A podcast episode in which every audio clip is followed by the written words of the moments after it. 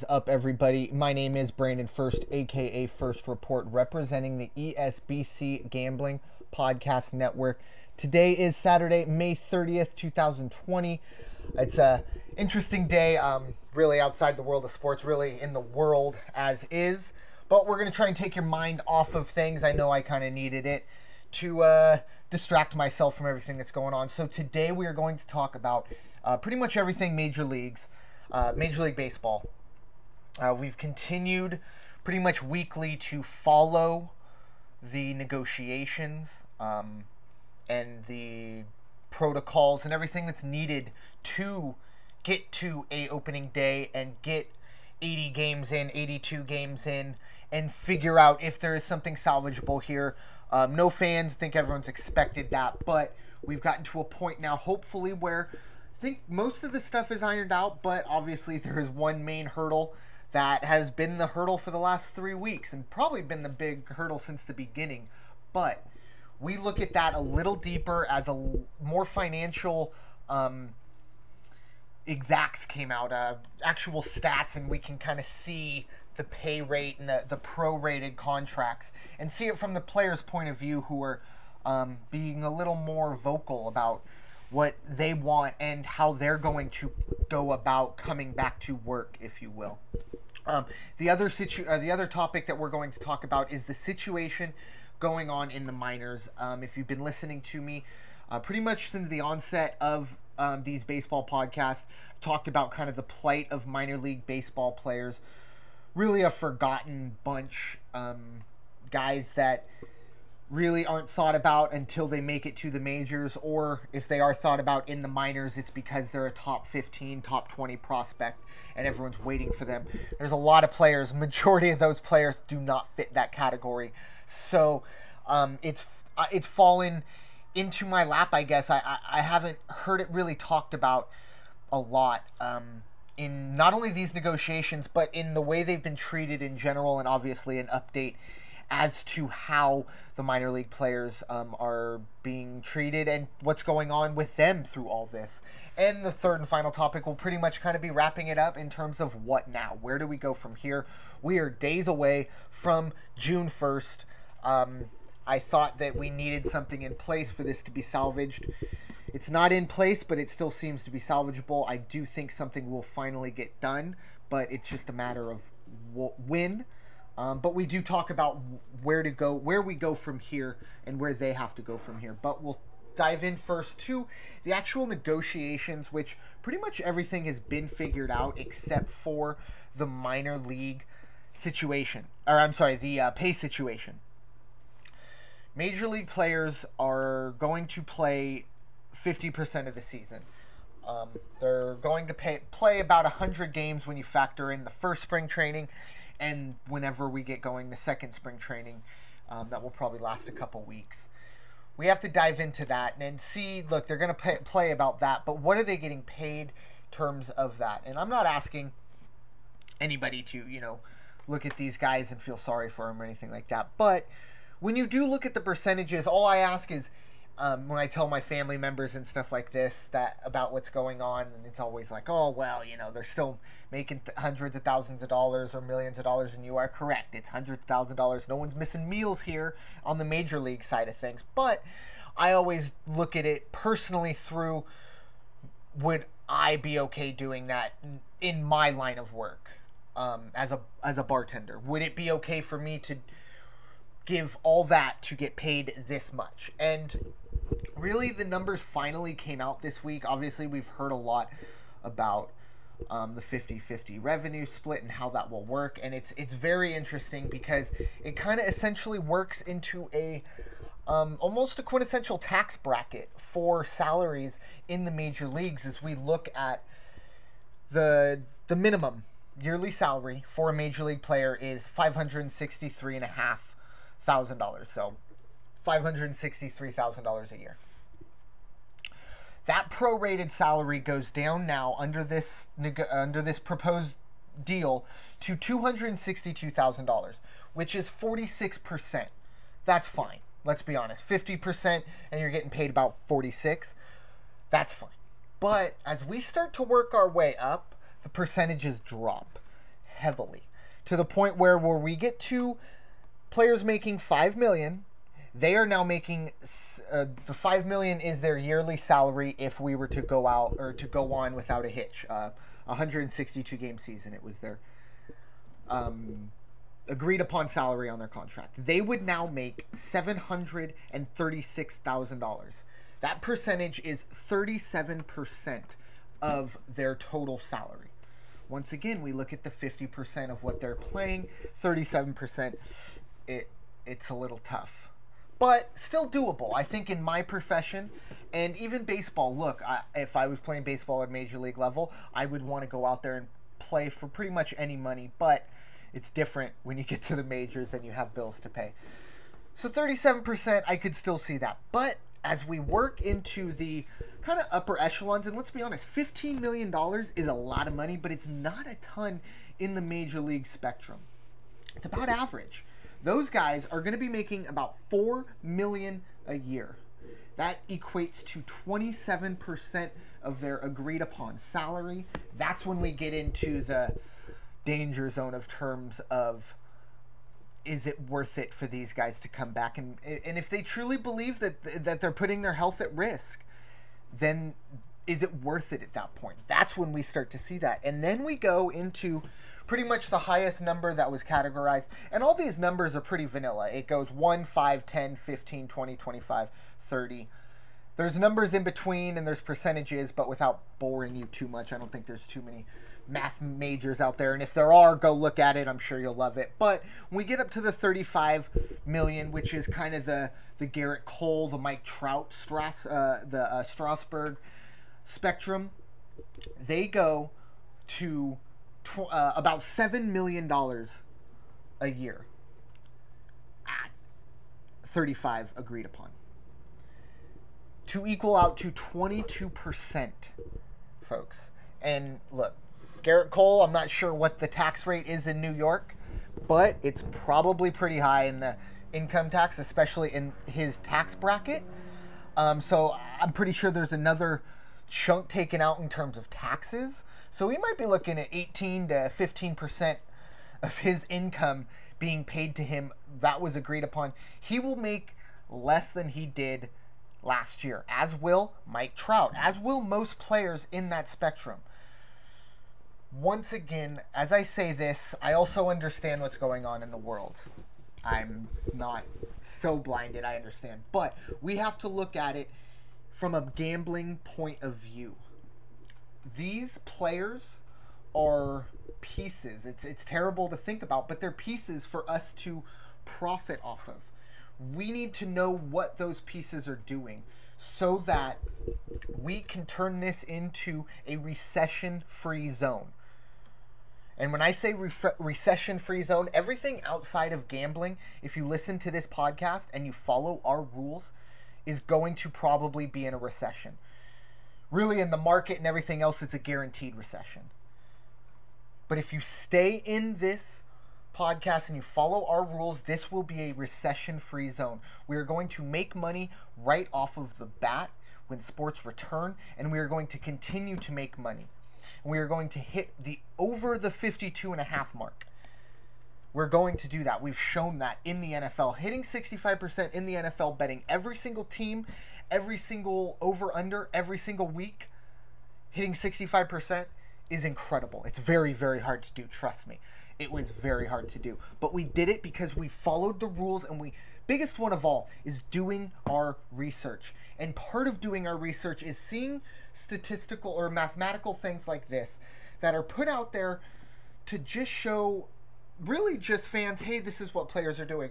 I and us, we are going to look at it in terms of wow, are Mike Trout and Gerrit Cole and Stephen Strasburg, who just signed mega deals, and Anthony Rendon, are they going to go all out in a half season where let's be honest 10 years from now we might look at whoever wins this world series as kind of like a half world series you know uh, eh, that was the corona world series you know so do these players go out and give it 110% or even 90% or hell even 75% do they do that when they're being paid around 18% of their agreed upon salary?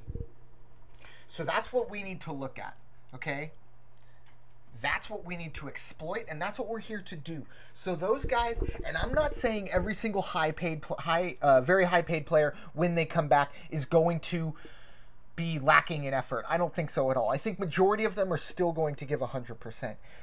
We need to find the ones that aren't. That is our goal. That's what we need to do immediately in spring training in the first week or two. We need to do that. Once we find that, things will fall into place. We are going to be looking at a spring training 2.0. It has to happen. I don't know when it's going to happen, but we need a second spring training for everyone to loosen themselves up in terms of competitive spirit. It's going to be definitely a more intense spring training than usual, but we will need to see it. This is when we will find those players who are going to maybe not be giving 110%, especially in spring training. We need to find that early and exploit it. Because, like I said, we are in a recession.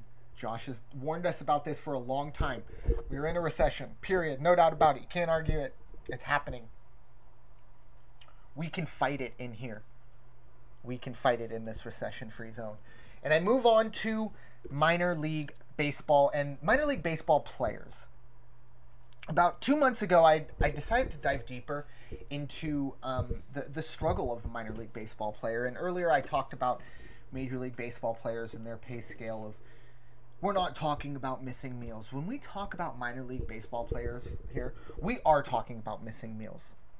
This is an incredible sacrifice that minor league baseball players make. I I urge you to please go back, um, head to Ecosystems Business Concierge. There are a couple articles about the struggles of being a minor league baseball player, of really when you figure out how often you're on the clock um, and your pay salary, you're well below not only the poverty line, but you're well below the minimum wage uh, scale.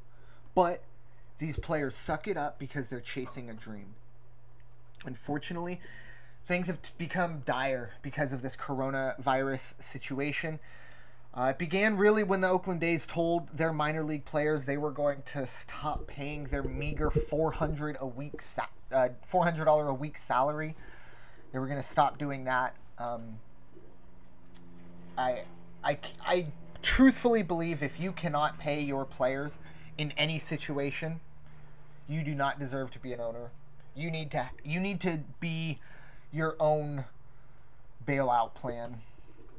Truthfully, and I know that's not the case, and I know background checks and stuff like that. Um, look out for stuff like that, and most owners can, but this is really it's frustrating to see a major league baseball owner who his net worth is uh, over three billion, I believe, or around three billion, to pretty much tell you know players, hey, I I can't pay your salary, but you better show up next year, and, and you, you're not a free agent.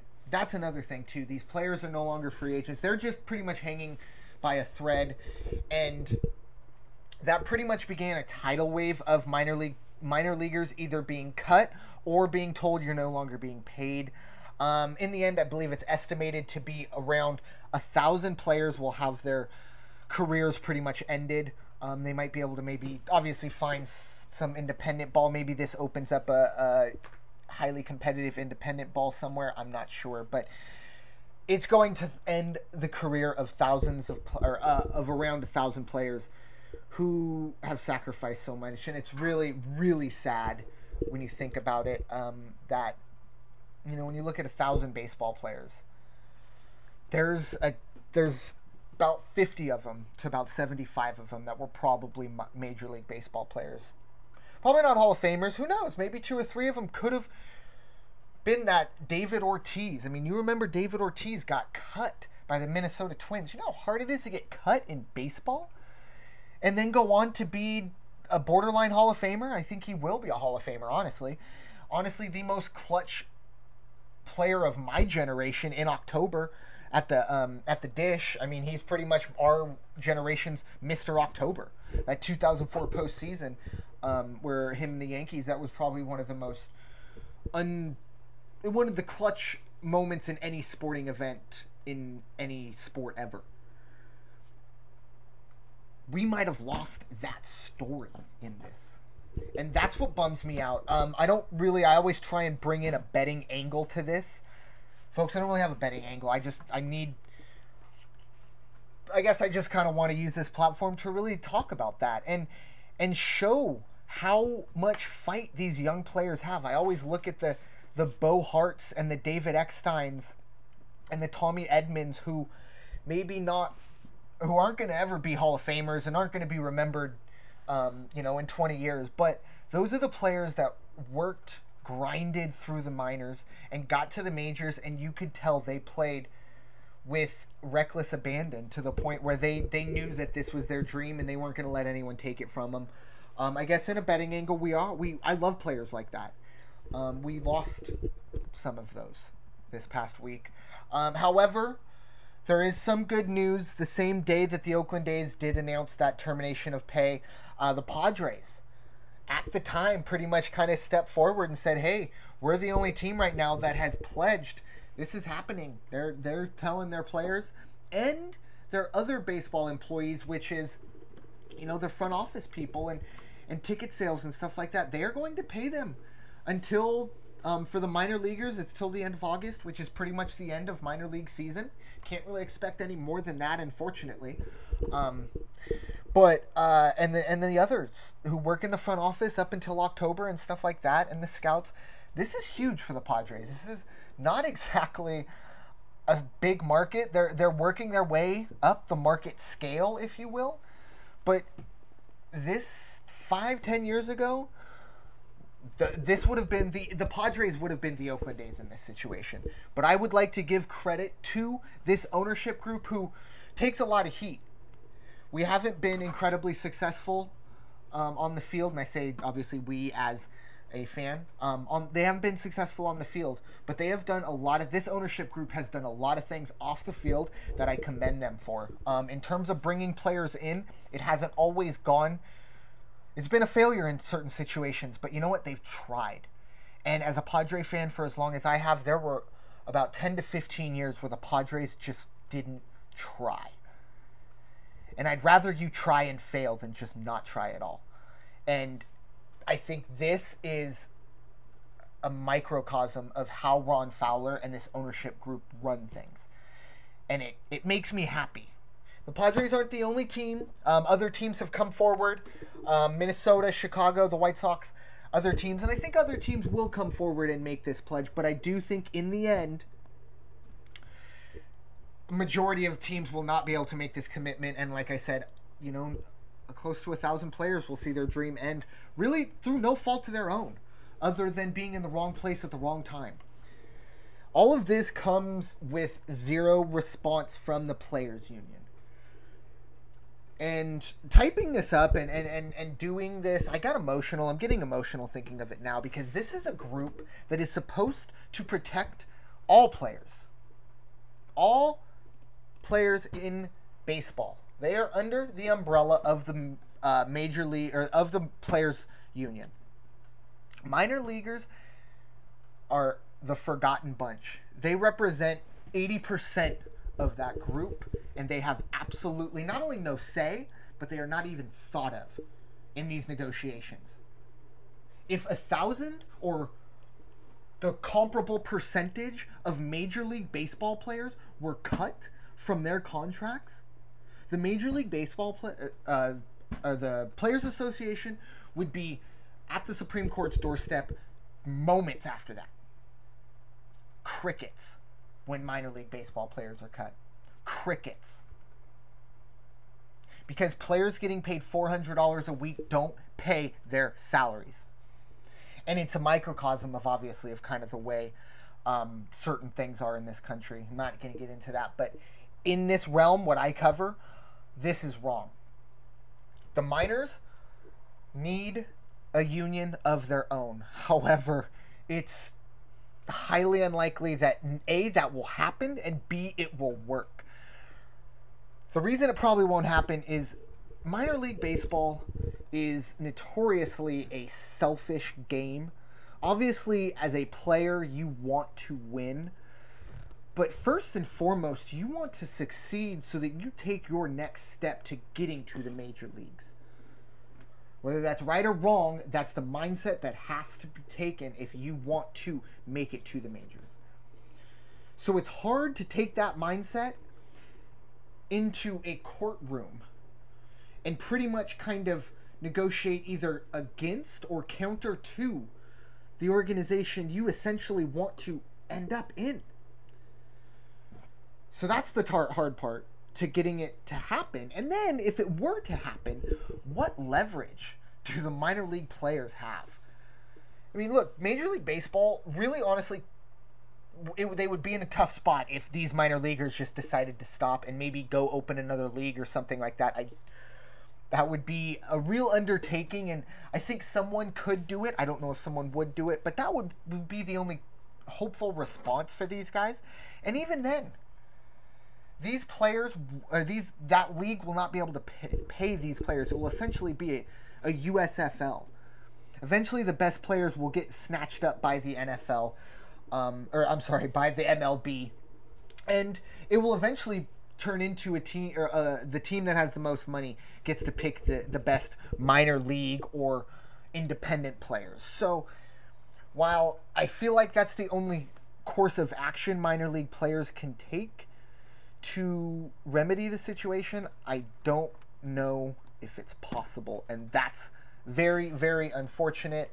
Um, it's it really is heartbreaking, honestly. I know, and like I said, in the spectrum of everything that's going on in the world, it's not even probably top five of the heartbreaking stories. But for somebody who who, who dives and tries to get distracted by all that other BS, uh, and dives into this stuff, it's like it's it's sad to see, and I uh, I felt like it was my duty to kind of bring it up because I don't think it's being talked about as much as it should, and even if it is being talked about um, on certain networks that I don't follow because I don't really care about their input, um, it still isn't talked about enough because. Um, and you know what? Before I do move on, I almost missed it. I will give it up. Uh, I do think this will start a trend. I think Major League Baseball players are going to step up and do things for certain uh, minor leaguers. David Price is going to pay the Dodgers minor league players, um, every single minor league player, their thousand dollar um, a month deal.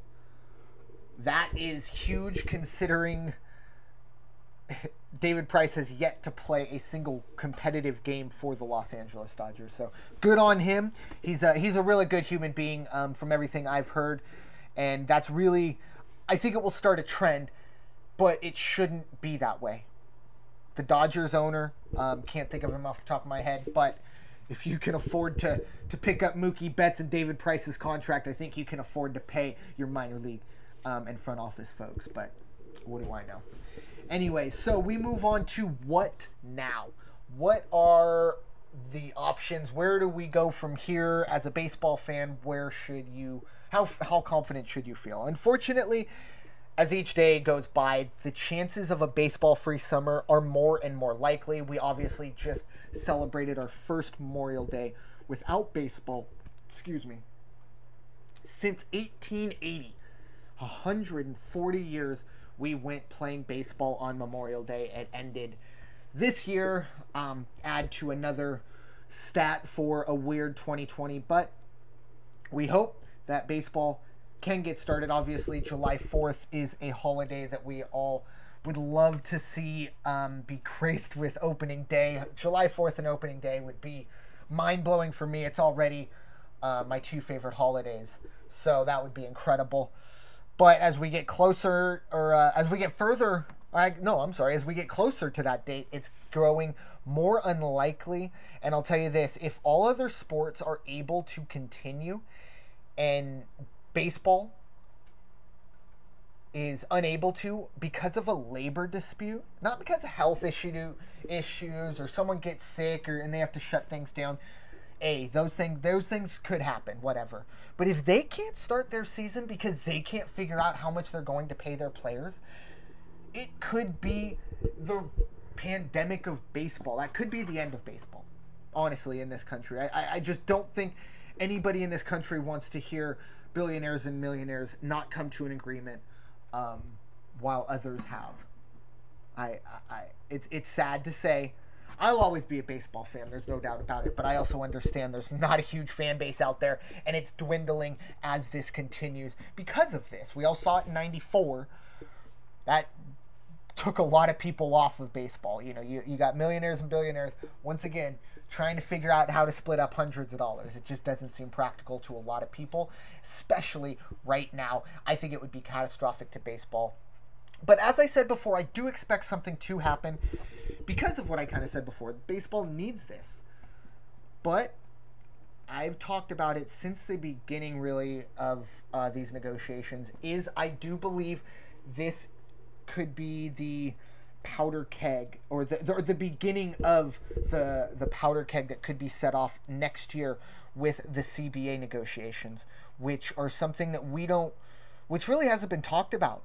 Um, a lot of people are focusing on these negotiations, which is obvious, obviously why, or I, I know why, but nobody, whoever comes out of this is going to feel slighted, and we're going into next year's labor negotiations that's going to be a bloodbath. We could possibly go back to back years with no baseball on Memorial Day if the labor dispute continues into next season.